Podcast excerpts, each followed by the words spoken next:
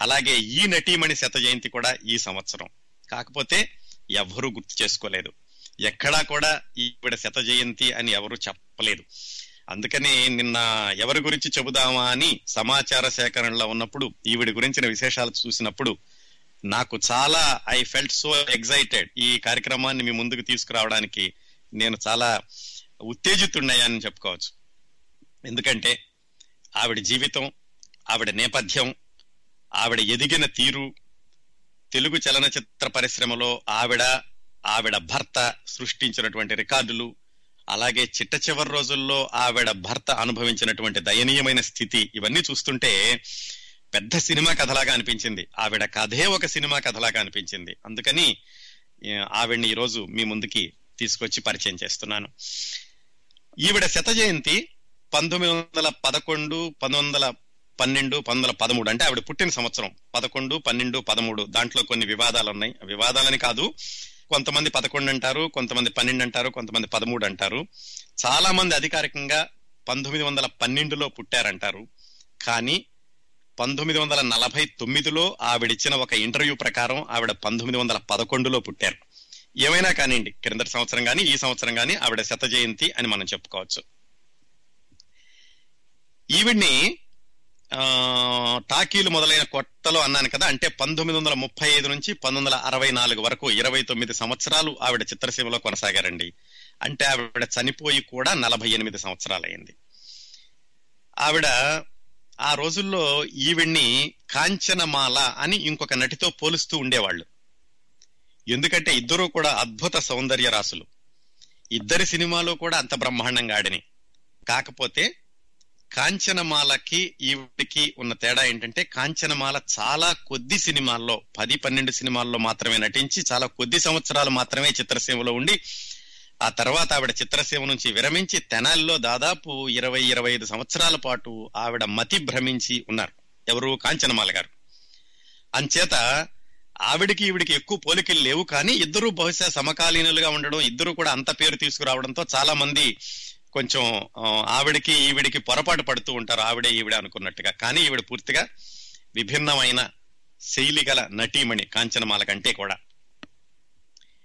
ఇంకా ఈవిడ ఆ రోజుల్లోనండి ఈవిడ బ్రతుకున్న రోజుల్లో అంటే నేను కూడా చదవడమే ఈ విశేషాలన్నీ నేను ఎన్నో విశేషాలు చెప్తూ ఉండేవాళ్ళు ఈవిడ గురించి. ఈవిడ గురించిన కార్యక్రమాన్ని మీ ముందుకు తీసుకొద్దాం అనుకున్నప్పుడు ఒక సినీ ప్రముఖుడికి ఫోన్ చేశాను. ఆయన చాలా చాలా పెద్ద ఆయన. సినిమాల్లో చాలా సంవత్సరాలు ఉన్నాయన ఆయన. అడిగాను ఈవిడ గురించిన విశేషాలు ఏమన్నా చెప్పండి అని. ఆవిడ ఆయన చెప్పారు కొన్ని విశేషాలు. ఈవిడటండి ఆ రోజుల్లో ఎంత ధనవంతురాలంటే ఏడు వారాల నగలు అంటారు. స్త్రీ మహిళా శ్రోతలకు తెలిసి ఉంటుంది. ఏడు వారాల నగలు అంటే ఈ రోజుల్లో ఎవరు వేసుకోవట్లేదు కానీ ఆ రోజుల్లో ఏడు వారాల నగలు ప్రతి వారానికి ఒక్కొక్క నగలు వేసుకుంటే ఉండంటే సోమవారం చంద్రహారం ఇంకోటి పెట్టుకుంటే మంగళవారం వడ్డాణం పెట్టుకుంటే బుధవారం ఇంకొక నగ గురువారం ఇంకొక నగ. ఎంతో మంది ఎంతో ధనవంతులైతే గాని అన్ని నగలు వాళ్ళు మెయింటైన్ చేయలేరు. అలాగా ఈవిడ ఈ నటీమణి ఆ రోజుల్లో ఏడు వారాల నగలు పెట్టుకునే వాళ్ళటండి అంత ధనవంతురాలు. అలాగే ఈవిడ గురించి ఎన్ని కథలుగా చెప్పుకునే వాళ్ళంటే ఇంట్లో బంగారం దాచుకోవడానికి ఆవిడకి స్థలం దొరక్క పచ్చడి జాడీల మధ్యన వంటింట్లోనూ ఎక్కడ పడితే అక్కడ పొట్లాలు కట్టి బంగారం దాచుకునేది అని చెప్పుకునేవాళ్ళటండి ఆ రోజుల్లో. భారీ పర్సనాలిటీ. దాదాపుగా ఆరడుగుల ఎత్తు. అద్భుతమైన వాచకం. సంభాషణల్లో స్వచ్ఛత. వీటన్నింటినీ మించిన నటన. ఈ అంతేకాకుండా ఆవిడ శోక పాత్రలో ధరిస్తే ప్రేక్షకులు కన్నీరు మున్నరేయేవాళ్ళటండి. ఆమె పౌరుషం గల పాత్రలు ధరిస్తే ప్రేక్షకులు కూడా ఉద్రేకానికి లోనయ్యేవాళ్ళు ఆవిడ నటనను చూసి ఆవిడ నిండైన విగ్రహం నీటైన నటన ఆవిడ సొంతం. ఎవరికైనా తెలుస్తోందండి? ఫేస్బుక్ చూడని వాళ్ళకి?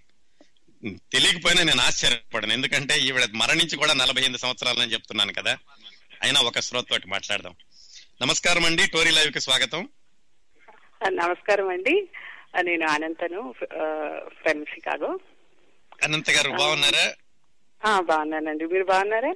బాగున్నానండి. చెప్పండి నేను నేను అంటే మాకు ఆ ఓల్డ్ వాళ్ళకి తెలియదు కానీ నేను వేరే అంటే ఈ రమాప్రభ గారు వాళ్ళు ఎవరో ఇంటర్వ్యూలలో ఒకసారి చెప్పినప్పుడు ఐడియా వచ్చింది. మీరు బంగారం గురించి చెప్పేసరికి కన్నమ్మ గారు అనేసి అన్నారు ఆడ. ఎందుకంటే సినిమాల్లో కూడా ఏదైనా పేద ఏదైనా అంటే బీదగా పూర్గా అట్లా పాత్రను పోషించి ఇంటికి వచ్చిన తర్వాత కూడా ఆవిడ ఒంటి నిండా నగలేసుకొని నిద్రపోయేవాళ్ళట అని చెప్పారు మొత్తం ఎప్పుడు కూడా అసలు టాప్ టు బాటం నగలు వేసేసుకొని నిద్రపోయేప్పుడు కూడా అన్ని వేసుకొని పడుకుంటారు అనేసి ఆవిడ అన్నారు. అందుకు మీరు అనేసరికి ఆవిడే ఉంటుందనేసి నా ఐడియా. మరి నాకు తెలీదు.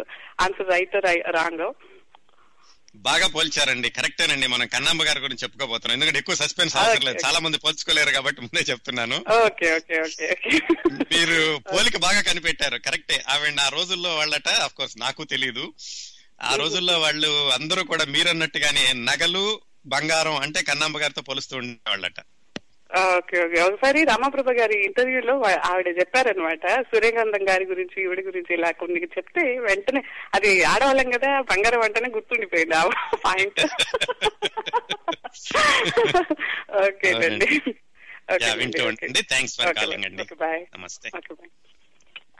శ్రోతలారా ఈ రోజు ప్రముఖ నటీమణి స్వర్గీయ కన్నాంబ గారి గురించి మాట్లాడుకుందాం. ఆవిడ పూర్తి పేరు పసుపులేటి కన్నాంబ గారు.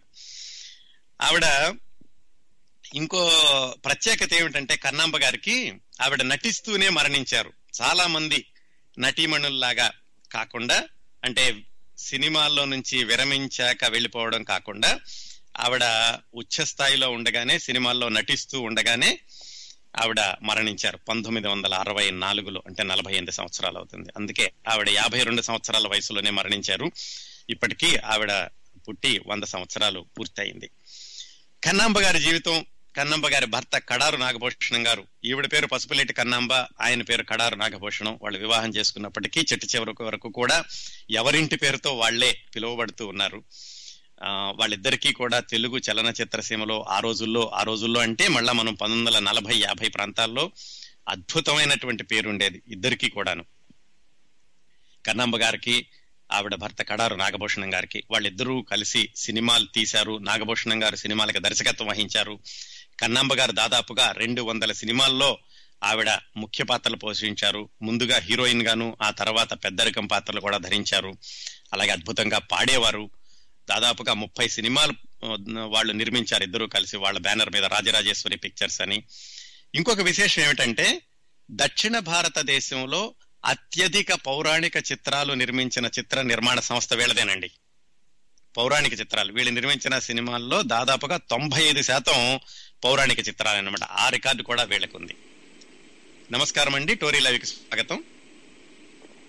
హలో. హలో. నమస్కారం అండి. నమస్కారం అండి. మీ పేరు చెప్తారా? హలో. నా పేరు మహిత అండి ఆస్ట్రేలియా నుంచి. చెప్పండి.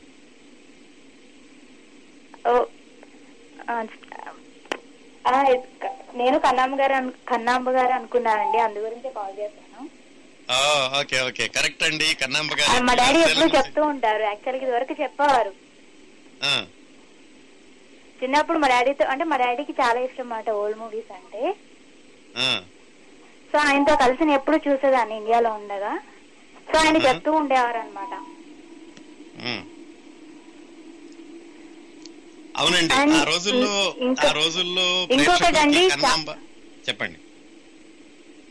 చాలా థ్యాంక్స్ అండి. చాలా ప్రాపర్ తెలుగు మాట్లాడుతున్నారు. నాకు వచ్చింది అదేనండి అనుకుంటాను. మీ పేరు మీ మీ పేరు చెప్పండి ఒకసారి. ఓవర్ ల్యాప్ అయిపోయింది. మీ పేరు చెప్తారా? మహిత అండి.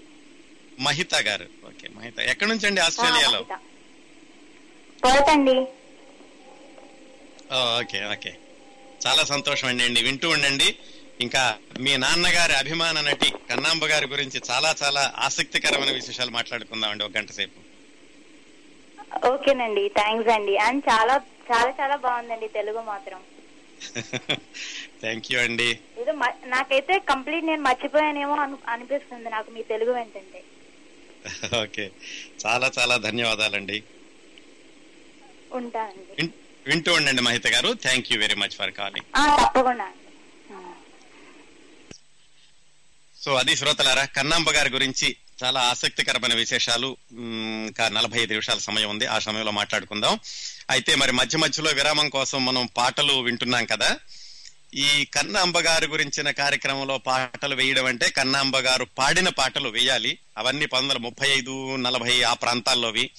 కొన్ని పాటలు సేకరించగలిగాను కానీ వాటిల్లో కొంచెం ఆ నాణ్యత అది కాస్త నాసిరకంగా ఉంది. అందుకని అన్ని అవే పాటలు వేస్తే కొంచెం కష్టంగా ఉంటుందేమో కార్యక్రమానికని. కన్నాంబ గారి మీద చిత్రీకరించబడిన పాటలు కాకుండా కన్నాంబ గారు నటించిన సినిమాల్లోని పాటలు కూడా కొన్ని ఎంపిక చేయడం జరిగింది. మరి ముందుగా ఆవిడ కార్యక్రమంలోకి వెళ్ళబోయే ముందు కన్నాంబ గారు నటించిన రాజమకుటం సినిమా నుంచి ఈ పాట విందామా?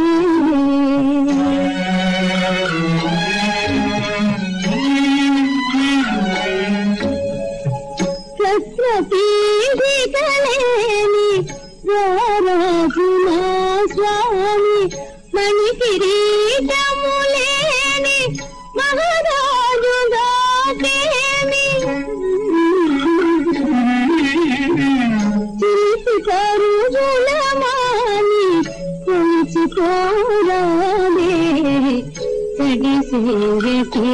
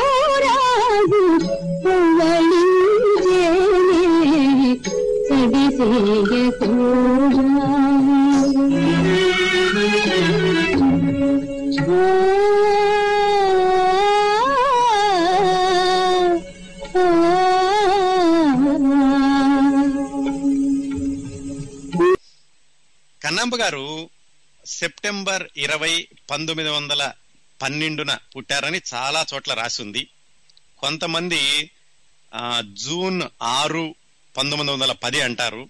మరికొంతమంది అక్టోబర్ ఐదు పంతొమ్మిది వందల పదకొండు అంటారు.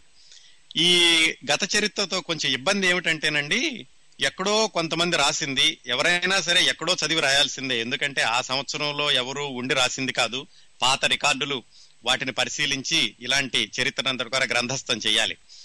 అయితే వాటిలో ఎక్కడో ఒక చోట చిన్న పొరపాటు దొరికిందంటే అది అలాగా కొనసాగుతూ ఉంటుంది. బహుశా అందువల్ల అనుకుంటా ఇన్ని రకరకాలైనటువంటి పుట్టిన తేదీలు కన్నాంబ గారి గురించి ప్రచారంలోకి రావడం.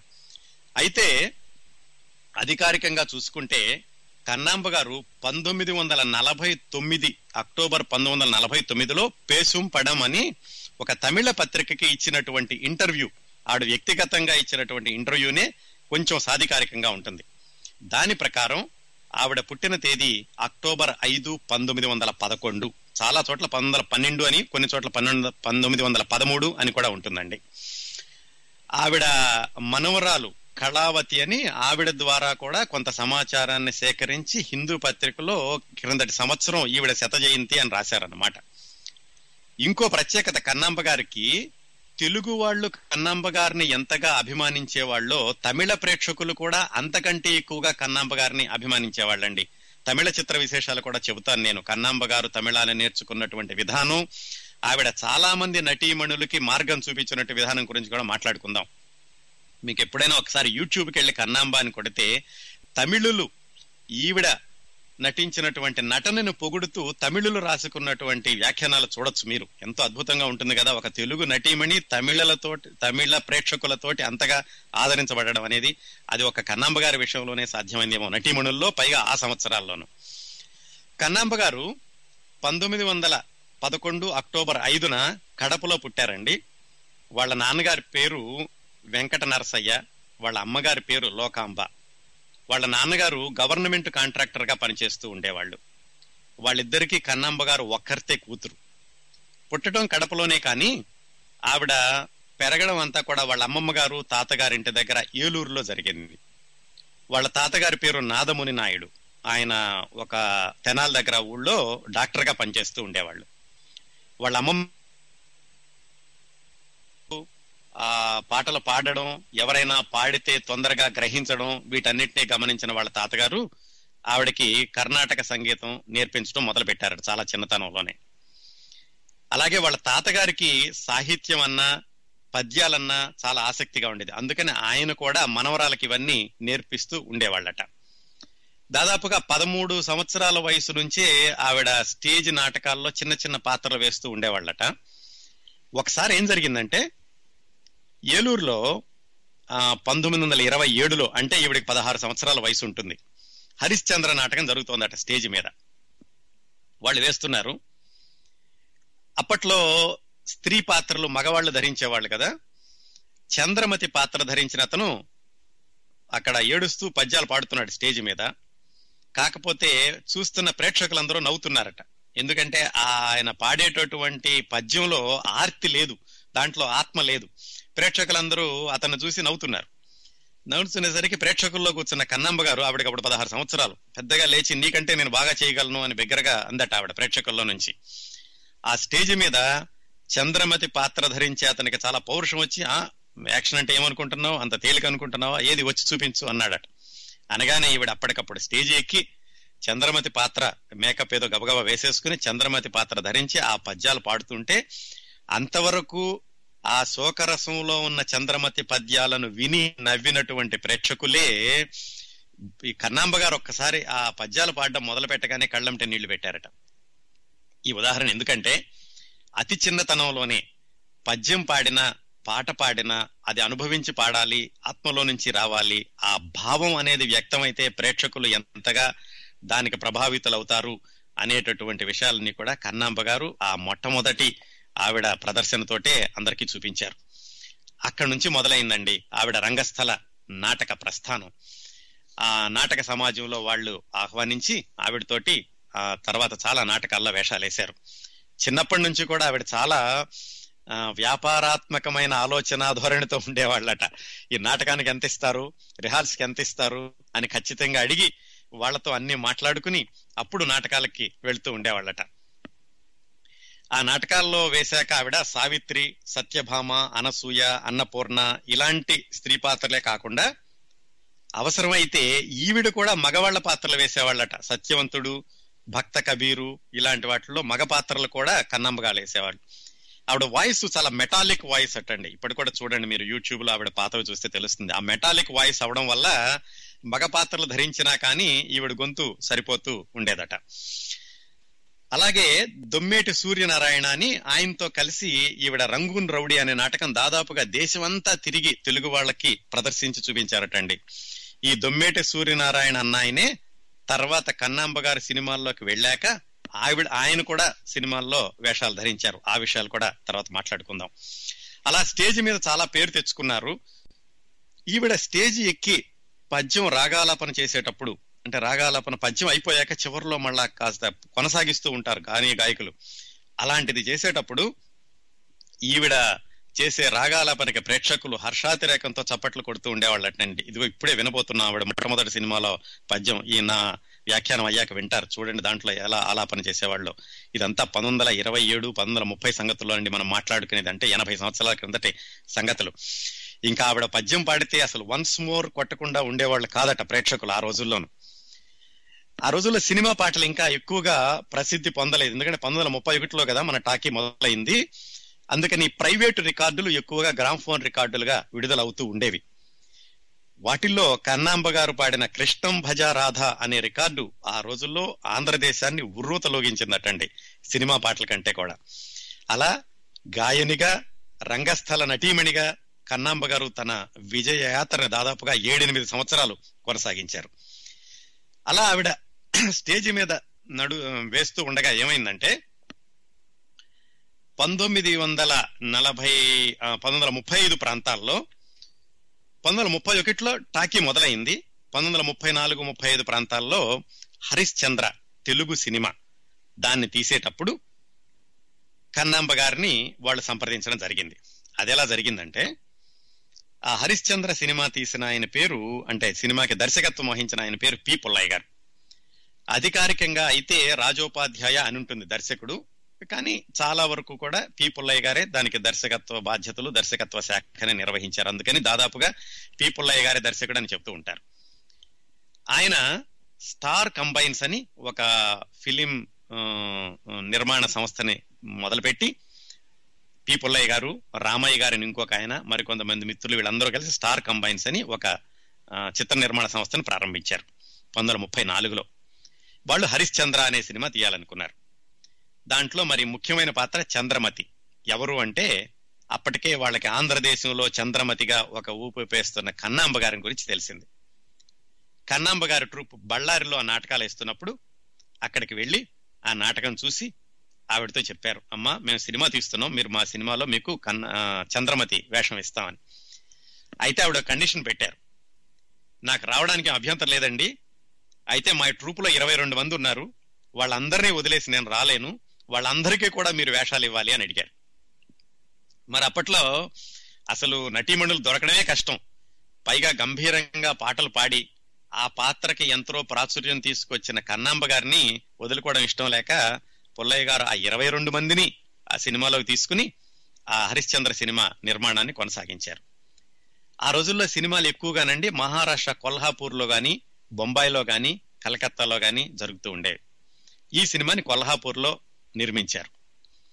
మొత్తం ఆ సినిమా మూడు నెలల పాటు పట్టిందటండి. అప్పట్లో స్టూడియో అద్దె పన్నెండు వేల ఐదు వందల రూపాయలు అయిందట ఇదంతా పుల్లయ్య గారు ఒకసారి రాసుకున్నారనమాట ఆ సినిమాతో కన్నాంబ గారు చిత్రరంగ ప్రవేశం చేశారు. ఏడెనిమిది సంవత్సరాలు ఆవిడ రంగస్థలం మీద నటించి నటిగా గాయనిగా పేరు తెచ్చుకున్నాక చిత్రరంగ ప్రవేశం చేసిన మొట్టమొదటి సినిమా హరిశ్చంద్ర. పి పుల్లయ్య గారి దర్శకుడుగా కూడా మొట్టమొదటి సినిమా హరిశ్చంద్ర. ఆ రోజుల్లో అంటే పంతొమ్మిది వందల ముప్పై నాలుగు ముప్పై ఐదు ప్రాంతాల్లో ప్రకటనలు ఎలా ఉండేవంటే ఈ హరిశ్చంద్ర సినిమా గురించినటువంటి పేపర్లో వచ్చిన ఒక ప్రకటన చదివి వినిపిస్తాను. చూడండి ఎలా ఎలా రాసుకునేవాళ్ళు ఆ రోజుల్లో. ఆంధ్రులకు అపూర్వ సందేశం వచ్చుచున్నది. స్టార్ ఫిలిం కార్పొరేషన్ వారి తెనుగు టాకీ హరిశ్చంద్ర. లోక ప్రఖ్యాతి గన్న విజయ గాథ ఇవి పొగడికలు కావు. అప్సరసులు నవహసించు నర్తనములు. తేట తేనెలు జల్లించు గానములు కన్నులకు విందు చేయు చిత్ర నిర్మాణములు. అసలు మాట పచ్చకప్పురపు పలుకులే పలుకు పొంకములు నిరీక్షింపుడు. ఇది ఇది ఒక అడ్వర్టైజ్మెంట్ అండి. పత్రికలో వచ్చిన ప్రకటన. హరిశ్చంద్ర అనే సినిమా రాబోతోంది అంటూ పత్రికలో ఇచ్చిన ప్రకటన. దాంట్లో హరిశ్చంద్రుడు వేసిన ఆయన పేరు అద్దంకి శ్రీరామ్మూర్తి గారు. ఆ ద- దర్శకత్వం వహించదేమో పి. పుల్లయ్య గారు అనుకున్నాం కదా. కన్నాంబ గారేమో చంద్రమతిగా మొట్టమొదటిసారిగా ఆ విధంగా తెర మీదకి చిత్రరంగ ప్రవేశం చేశారు. ఇంకా ఈ హరిశ్చంద్ర సినిమా ఆ రోజుల్లో చాలా బాగా ఆడిందండి. మంచి పేరు తెచ్చుకుంది ఆ సినిమాని. దాంతో కన్నాంబని తెలుగు ప్రేక్షకులందరూ కూడా బాగా గుర్తుపెట్టుకున్నారు కొత్త నటీమణి వచ్చింది అందులో. పద్యాలు కూడా పాడడం నటన నటనలో సహజత్వం దాంతో ఆవిడికి చాలా మంచి పేరు వచ్చింది.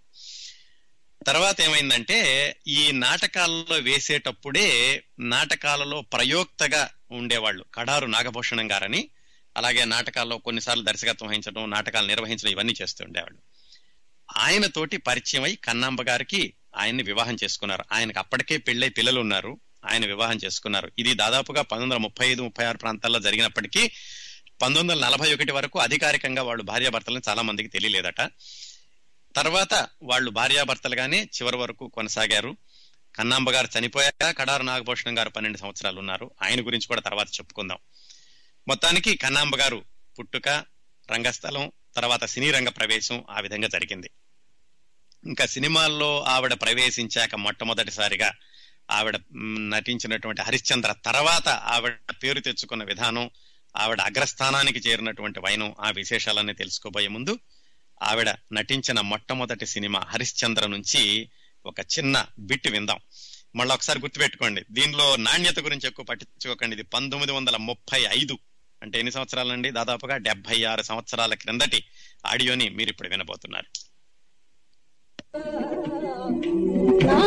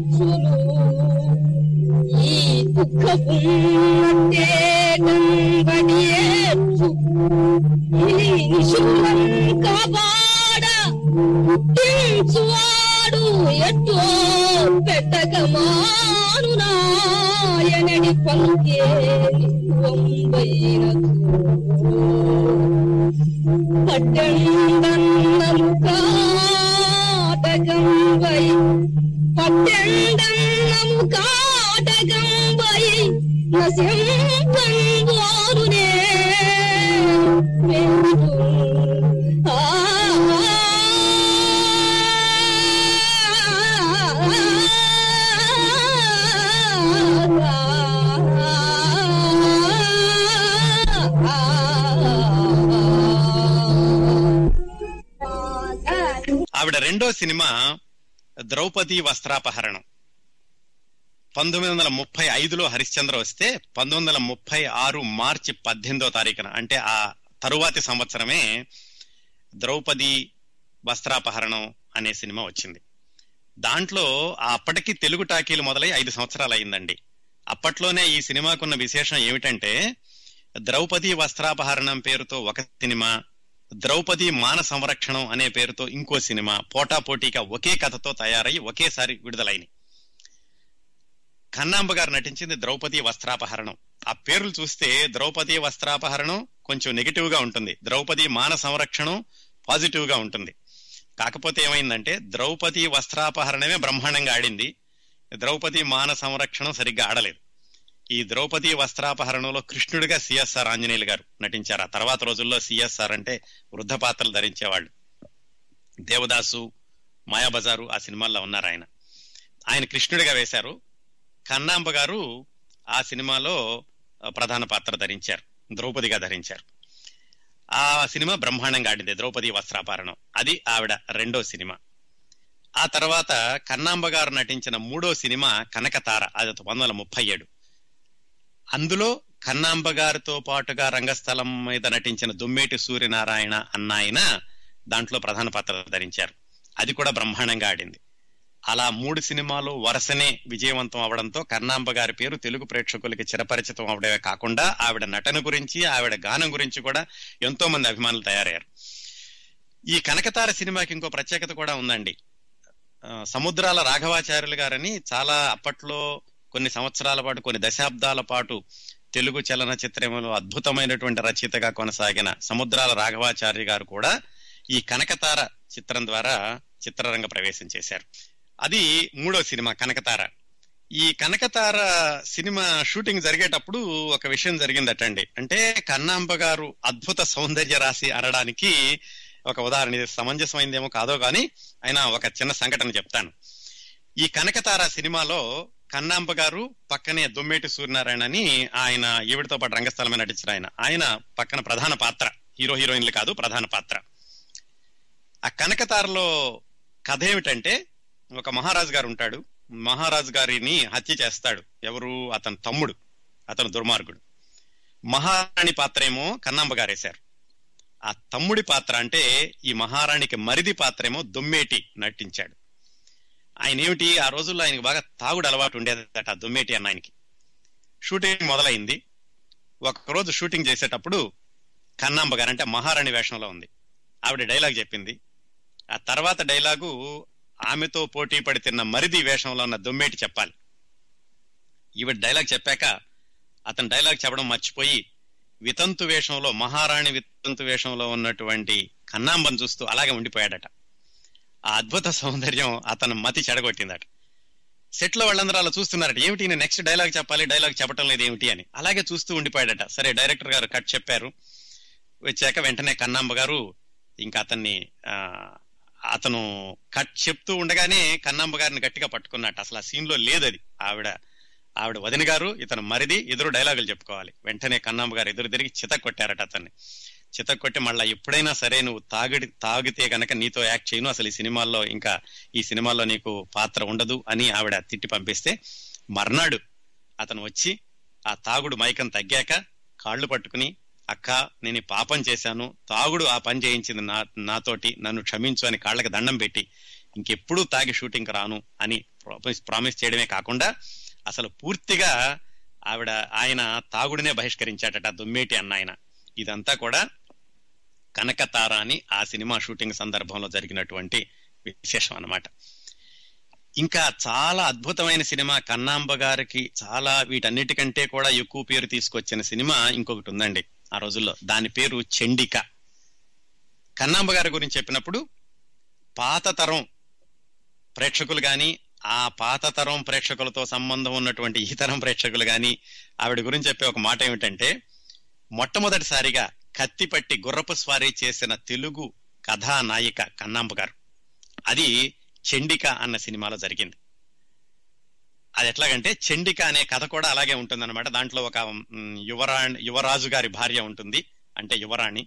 ఆవిడ ఏమిటంటే రాజ్యాన్ని కైవసం చేసుకోవడానికని మహారాజు గారిని చంపిస్తుంది. తర్వాత భర్త కూడా చనిపోతాడు. తర్వాత మంత్రితో కలిసి ఆ రాజ్యాన్ని ఆవిడ తీసుకుందాం అనుకుంటే చిట్ట చివరికి ఆవిడ పశ్చాత్తాపం కలిగి ఆవిడ కూడా ఆత్మహత్య చేసుకుంటుంది. కథ చాలా మలుపులు తిరుగుతూ ఉంటుంది కానీ కాకపోతే ఈవిడ ధైర్యవంతురాలా లేకపోతే పిరికిదా అనేది ప్రేక్షకులకు అంతుపట్టదు కథ విషయం అలా ఉంచితే ఈవిడ చేసినటువంటి సాహసోపేతమైన కార్యక్రమాలు మాత్రం ఆ సినిమాలో కన్నాంబ గారిని ఒకసారి హిమాలయాలకు తీసుకెళ్ళి కూర్చోబెట్టింది అనమాట దాంట్లో దాసరి తిలకం గారు ఇంకా పెద్ద పెద్ద నటీమణులందరూ కూడా దానిలో నటించారనమాట అది అన్ని కేంద్రాల్లోనూ పంతొమ్మిది వందల నలభై ఏప్రిల్ పన్నెండున విడుదలవడమే కాకుండా అత్యద్భుతమైన విజయం సాధించింది.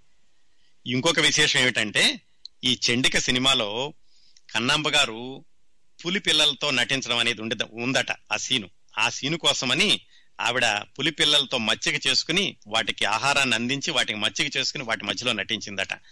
ఆ రోజుల్లో ఏమిటంటే నాడియా అని హిందీలో ఒక ఆవిడ ఉండేది. ఆవిడ మాత్రమే ఇలాంటి సాహసోపేతమైనటువంటి సినిమాల్లో నటిస్తూ ఉండేవాళ్ళు.